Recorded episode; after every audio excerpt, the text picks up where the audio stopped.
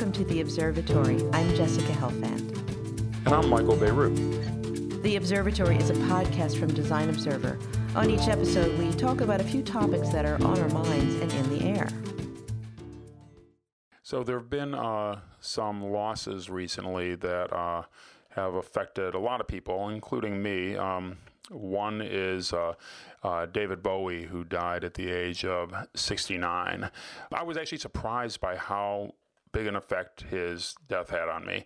And I immediately thought back to uh, when I was growing up in suburban Cleveland. We had a uh, we had a, nationally known progressive rock station, WMMS, that was known for breaking international acts in the United States. And when Ziggy Stardust was released as an album, that was all over the airwaves. And I remember hearing that music first, uh, Starman, Suffragette City um, hang on to yourself.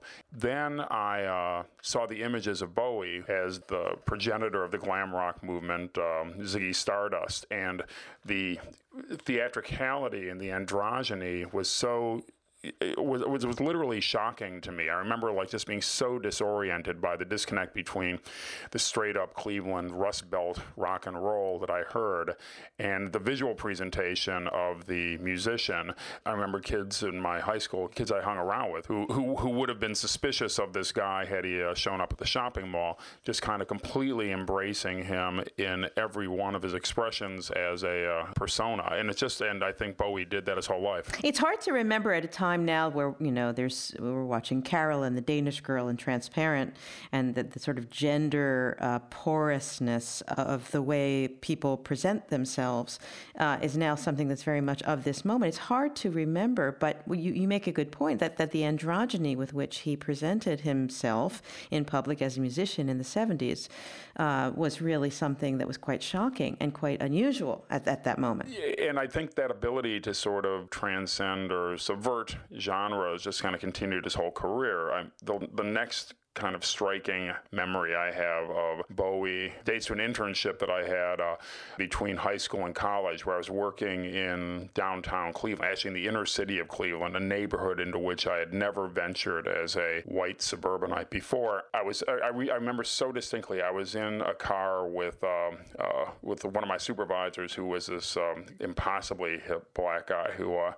um, who I really sort of came to look to as a, uh, a kind of expert on uh, on culture in general. And the radio was playing, and suddenly um, Young Americans by David Bowie came on, and he just turned it up all the way and said, "Yeah, David Bowie, man!" And like, then the whole car was like rocking out.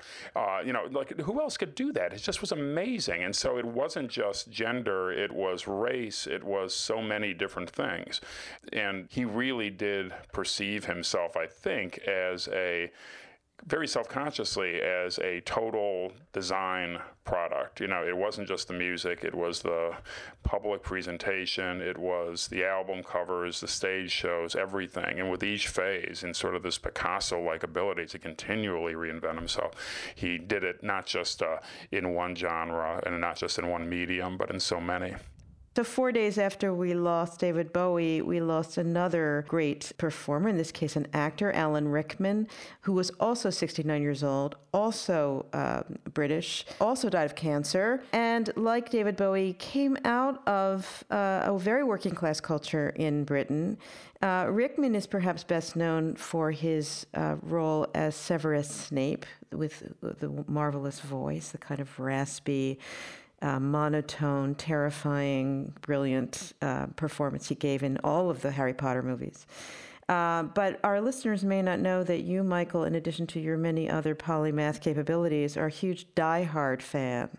Uh, so I'm, I'm, guessing you're going to want to talk a little bit about Rickman's performance in Die Hard. Well, um, I've I've often thought when we run our course with um, the observatory I would like to undertake a personal podcast where I talk week after week just about Die Hard and approach it from every possible angle. And I could probably do that for 10 to 20 years once a week because I just am, I'm totally obsessed with it. I've probably seen it maybe 50 times.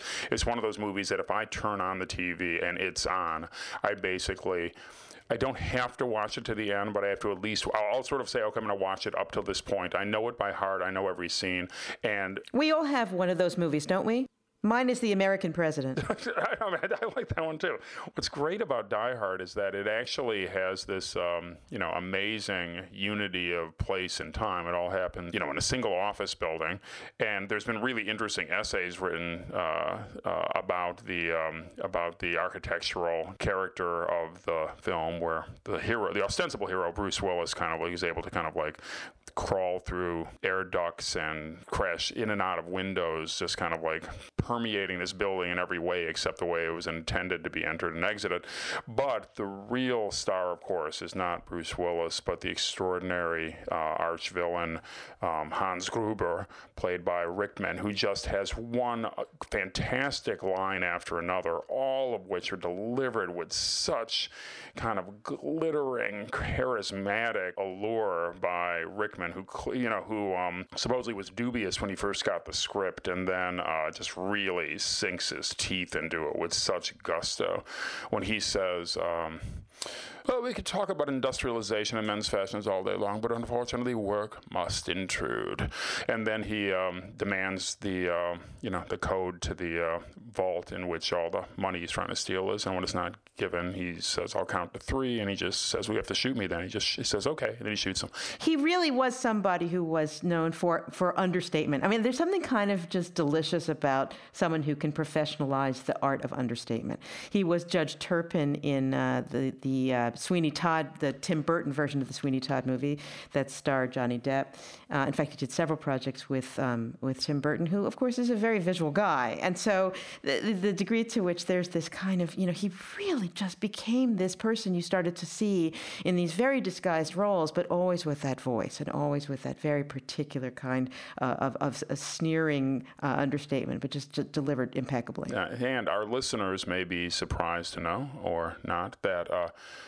Alan Rickman actually studied design and worked for three years as a graphic designer before becoming an actor.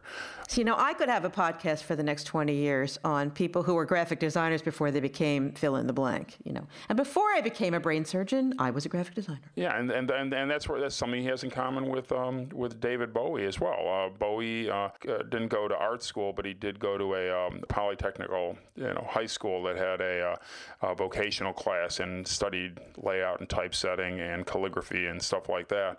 Um, and clearly that had an effect and pr- perhaps opened that door to him to uh, uh, kind of explore the visual side of his craft as well as the uh, musical side. There's a great book that came out in the late 80s by uh, a guy called Simon Frith. Uh, Frith himself actually was educated, I think, at Oxford and at Berkeley. So, uh, you know, very much the product of the, the, the pedigree that was not these, these the two people we're talking about right now, these who came from working class backgrounds and went to art school, these post war British art schools provided Britain with a, a different kind of social opportunity, um, and, and, really came out of, of uh, I think, had an important role at, at, really representing something that was an alternative to higher education. Britain, of course, being having a class distinction system that is very different than what we have in the United States um, and always has been, I think, kind of lived at the fulcrum between high and low. So here were these schools that offered these different kinds of opportunities. Um, the, there's a great article uh, I, I, came upon um, that, that you may have read al- also, Michael, uh, in which uh, these two writers desc- describing this moment in British art school talked about the, the school being kind of a refuge for working class malingerers uh, and the institutionally maladjusted. But he also talked about them as, and I think this comes back interestingly to Bowie and Rickman and to our discussion today, which is that they were what he called, what these people called lateral thinkers, right? So their capacity to go from one discipline to another, to find forms of expression that were, you know, in the 70s one thing, in the 80s another, that, that Rickman played different roles, of course, that were made available to him by the scripts that came his way. But in Bowie's case, in terms of that serial reinvention, it's interesting to kind of, you know, posit that, that the being the product of a working class family and the result of an art school education at that time gave him something that really, you know, helped him resist what would have been a much more clearly class defined and role defined and discipline defined professional career. Yeah, and um, and uh, I find this really, really fascinating because I think it's very different from the way we think of um, specialized art schools here in the United States. That going all the way back to the late 19th century, um, Britain sort of perceived art education as really a vocational kind of trade education that was an alternative, as you said, to uh, uh, university education, which would have uh, prepared um, you know young men and young ladies for the professions, and uh, access to which would have required you know good grades and uh, and real diligence. And um, you know the art school movement was really a uh, an alternative to that, an alternative that, as you say, was a means by which working class kids could, you know, learn a useful trade and make themselves useful to society. And it's uh, Rickman, um, Bowie, you know, John Lennon, Keith Richards, like a whole long list of people were able to kind of, you know, kind of go through a trap door and end up in a completely different world, partly because of that. And right now, um, that's very much in the minds of. Um, and in the air in the UK because of um, you know, austerity and things that really started um, back under Thatcher. The those independent schools have been getting folded up into universities. The um, uh, tuitions have been going up. The idea that uh, art school is something that is a an accessible thing rather than uh, a luxury to be viewed with a certain amount of suspicion, which I think is is very much still the way that uh, a lot of people look at it today in the United States. That's something that's something very much that's in the air there now. Very much so, and I think this role, this idea of art as practice, coming out of a discipline and, as you say, a technical vocational education, also, you know, at this moment, kind of in the late part of the 20th century there was this deviation to, I think, a more open minded idea of, of the romance of living as an artist and practicing not as someone who worked in industry and came out of the sort of William Morris tradition of of, uh, of industry, but to really look at it in terms of inquiry, right, and the process of inquiry. So art school training had to, on the one hand, give you this basis for skill production, for uh, learning the rudiments of whatever it was you wanted to do. And in many cases, these were things like ceramics and and and uh, uh, architecture, uh, design, um, uh, art practice, fashion, all, all the sort of design related design disciplines still had and have disciplinary basis points on which they're meant to be taught. But it was a sort of wider training that was matched by a moment of, of social change and social turbulence, and and maybe that's the moment when the subculture was able to come out of its own kind of capitalist basis and, and become something that had more to do with, you know, how, how somebody coming out of a marginal social group, whether that was working class England or wanting to be, you know, uh, androgynous, was, uh, you know, found favor in the late 70s and 80s. Yeah, and I think um, this really is a um, interesting answer to anyone who sort of like says, well, you know, what's art education good for? It really can turn out unique sensibilities and personalities that I can't imagine emerging from many other milieux use. Bowie gets credit for being someone who conceived of, you know, his own presentation and the world of creativity as sort of having no limits, being visual as well as uh, musical as well as performance based. Um, Rickman, who I think is, you know, revered as an actor, the, the last thing he did was like, sort of this amazing piece of uh, conceptual art for a charity where it's a voiceover of a video of a turtle eating a strawberry. The, the, the, gimmick is that if you watch the video, it gets uh, clicks, and the more clicks it gets, the more advertising revenue uh, it generates uh, through YouTube, and they give all the advertising revenue to um, uh, to Save the Children and the Refugee Council. Um, and as of right now, it's got two million clicks, and uh, you know it's sort of just a piece of abstract um, art in a way, you know, that's just about itself and kind of conceived so brilliantly, but just I can't imagine anyone kind of doing a voiceover as beautifully as Rickman does for this thing. So, um, you know, two great artists really with capital A's uh, and who both are uh, uh, testaments to uh, anyone who is 14 years old thinking of going to art school and wondering where they might end up. You know, you could end up like one of these guys. All you need to do is watch and share. Together, you and this tortoise can make a difference.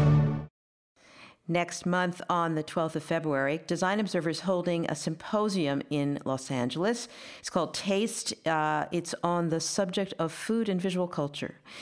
Uh, and the intersection between those two really fascinating and very deeply interconnected uh, worlds. Just added to our program, I'm very excited to announce Scott Palmer, the founder of something called Kiva Confections, and designer Nathan Sharp, uh, who worked with him to create the packaging and, and sort of identity for uh, these confections, which are, hold on to your seat, Michael, cannabis infused chocolates.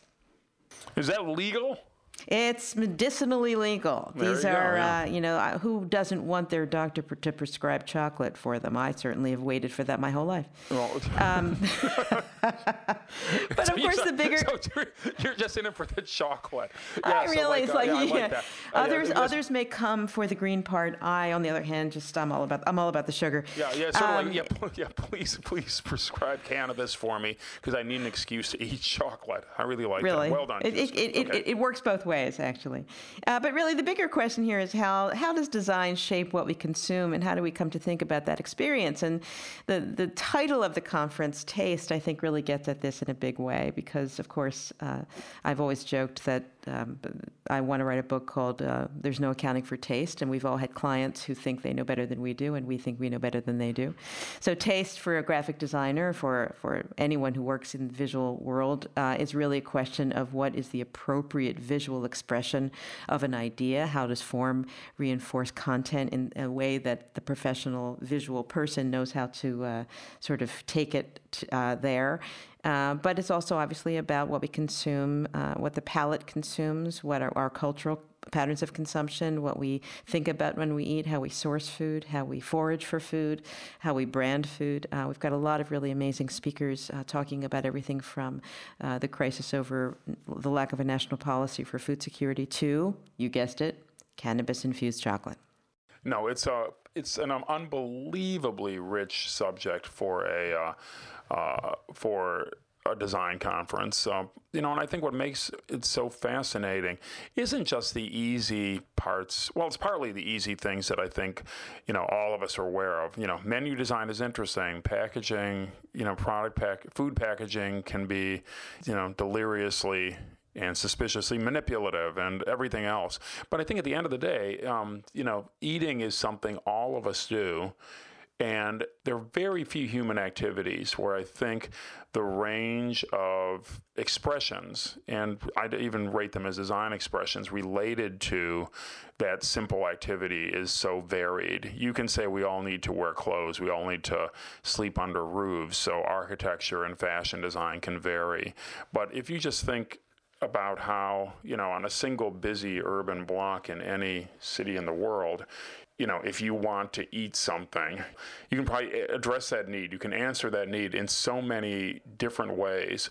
Um, and those differences are really just about human imagination, you know, I mean, because uh, the actual uh, uh, physical requirement to consume calories and nutrients and et cetera is basically we know what that involves. And it's basically you know probably there's like just a handful of pills that would do that trick. Everything else we do on top of that is something we've done that's a unique expression of human imagination human human creativity. And, And to the extent that there are many designers who are occupying themselves with bigger, deeper, broader questions about what impacts people's lives, there are designers working to create new kinds of material uh, solutions for 3D printing of food. There are designers who are recycling uh, things like mushrooms and uh, food waste to create building materials. There are designers working at the intersection of science and agriculture and policy to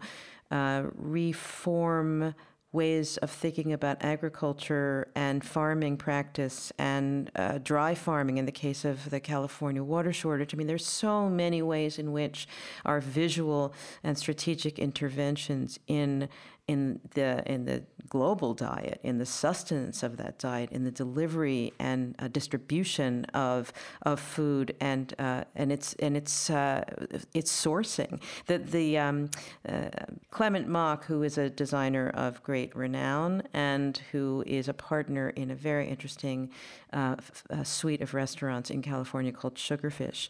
Uh, a delicious suite unbelievable, delicious suite yeah. of, of well-known, uh, just extraordinary restaurants. Uh, has talked to me recently uh, about the complexity as a designer of just w- what the uh, supply and demand relationship is to sourcing the actual product that is then served at the restaurant. So the idea that supply and demand is something that designers have to wrap their minds around in terms of food uh, distribution. And of course, distribution, as you rightly say, has everything to do with packaging, and that is very much part of the common currency of the designer. So it, we think that this is a subject that is really uh, ripe for discussion. This is going to be a fantastic conference and a particularly great condensed into a single day for a surprisingly, if you ask me, low price. Uh, conference where uh, you will really just get uh, overstuffed, if I can use that term, uh, uh, on food and visual culture. Uh, the date is February 12th, coming up next month, the Los Angeles Theater Center. Tickets are available at taste.designobserver.com. Uh, we hope we see you there.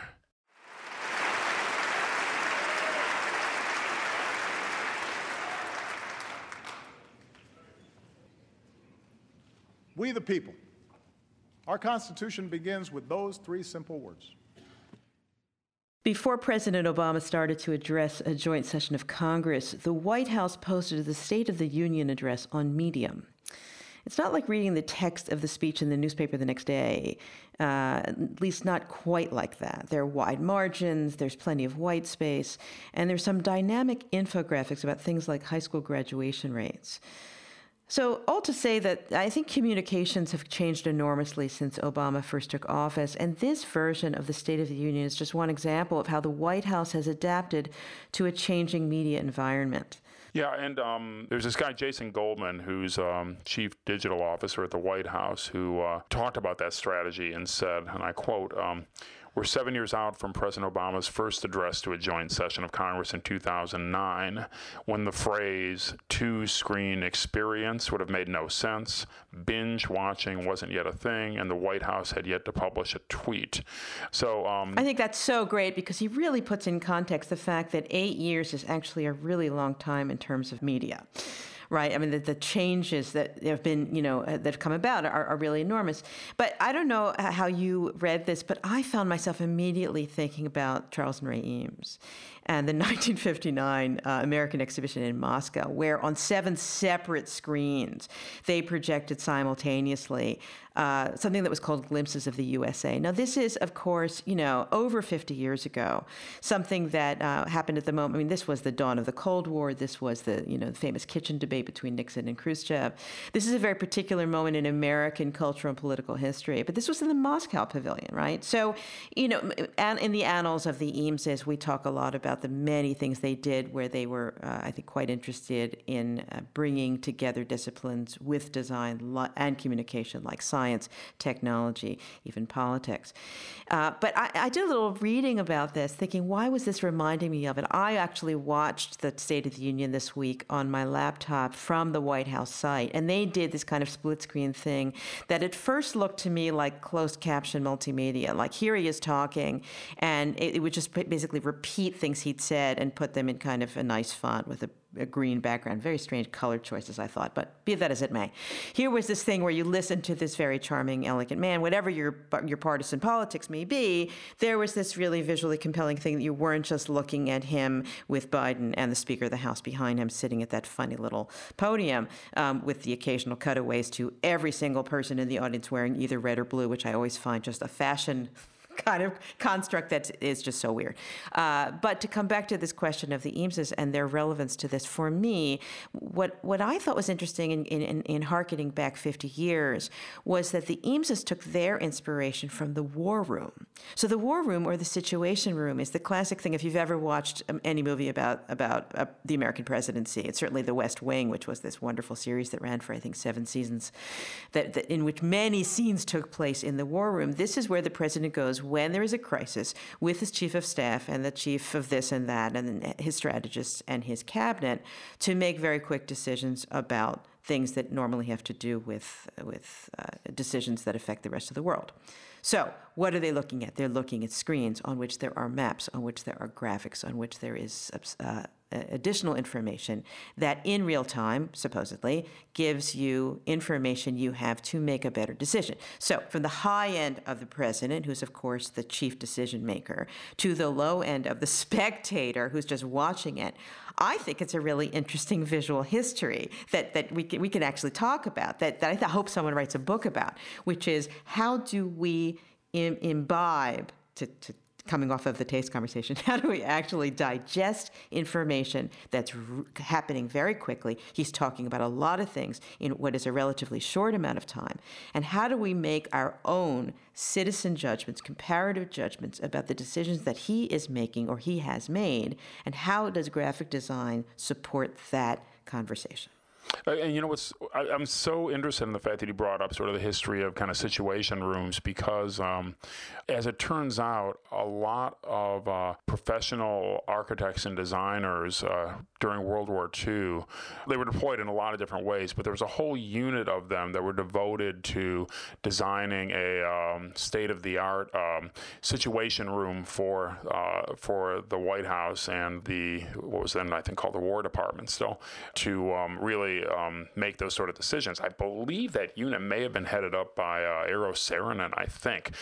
There were. It's interesting. There were actually all of these people: Buckminster Fuller, Saarinen, and Henry Dreyfuss. The idea that there was this kind of cabal of design high priests, as you would say, who who were actually advising the government on on really, and it's it's kind of an interesting question when you think about the fact that, the, that you know Charles Eames thought that it was extremely stressful, as it must be. What could be more stressful than being the leader of the free world and having to make a decision? What do designers do? We make complex things clear. And so here was this group of design advisors working with the uh, government at that time to figure out a way to decomplexify this information and take what, what was a, a, series of hierarchical judgments out of the realm of hierarchy by just delivering information clearly. Of course, when you say, you know, war room or situation room, at least what I picture immediately is Ken Adams' production design for Doctor Strangelove. Ken Adams uh, was also the production designer on uh, many of the early James Bond movies, so it just had this dark glamour that I guess uh, was clarifying on one hand, but just uh, it was a, as much a statement of of um, the power of information uh, as information as power. You know, it just uh, you know it's just sort of this sense of commanding all the data in one place. Just sort of is so alluring, and uh, you know, go, I, I, think it goes beyond to a certain degree, at least in popular the, in the popular mind, just mere clarification into this sort of a um, the control room where all the buttons to be pushed are are hidden. So, um, if as you say, the split screen approach approach of the State of the Union available for viewing on your uh, tablet or laptop, you know, is the contemporary heir to that tradition. What's striking is how how every day it's been made to feel and how uh, accessible it's intended to be. You know, not intimidating at all, just merely clarifying. I think it's so interesting to come back to this idea. I mean, the chief strategist at the White House, what a great job, first of all, that you are actually trying to be clear and concise with the information that is being released from the White House, but at the same time, you recognize that we are living at a time when visual literacy is a core competency for every individual in, in Western civilization. Any, anybody who has a smartphone is going to be looking at different kinds of opportunities for accessing the same information. We're tweeting to our own constituencies, we're Facebooking all the information. And so, to the degree that, that uh, you want to capture people's attention, I guess the idea of a split screen makes sense. Then the question is, what is on the other side of the screen? Is it a graphic? Is it just words? Is it is it the words we're meant to take away? Is it the, the, the kind of you know are, are is there this actually additional editorial value and incredible profound power that the White House press office digital design division is actually editing for us what those takeaways should be. And that's actually quite interesting potential form of propaganda as well. Yeah, and I think this raises a question we can talk about now and at a later date, which is uh, what, if anything, will the legacy, the design legacy of the Obama administration be? I think you can clearly see that the entire American political spectrum has taken lessons from the use of design in political campaigns, where, you know, in for the 2016 presidential elections. You know, every candidate feels they have to have some sort of quote unquote logo, whether or not it's uh, good or bad or acclaimed or criticized. You know, the idea that you just kind of take your name, have different sign makers and consultants set it in different typefaces and throw some stars and stripes next to it is no longer acceptable. Everyone has to have like a lockdown approved version that's administered with a lot of care. When Obama did that back in um, uh, his uh, first campaign, uh, eight years ago, that was very nearly unprecedented and stood out in contradistinction to everyone he was running against, Democrat and Republican, in that campaign. So I think everyone's taken that lesson, and I think it'll be interesting to see if anyone then takes that same sort of the, the eventual victor in 2016 takes a lesson and tries to come up with new and innovative and you know even visionary ways to use design media to not just win campaigns but to govern after the campaign is won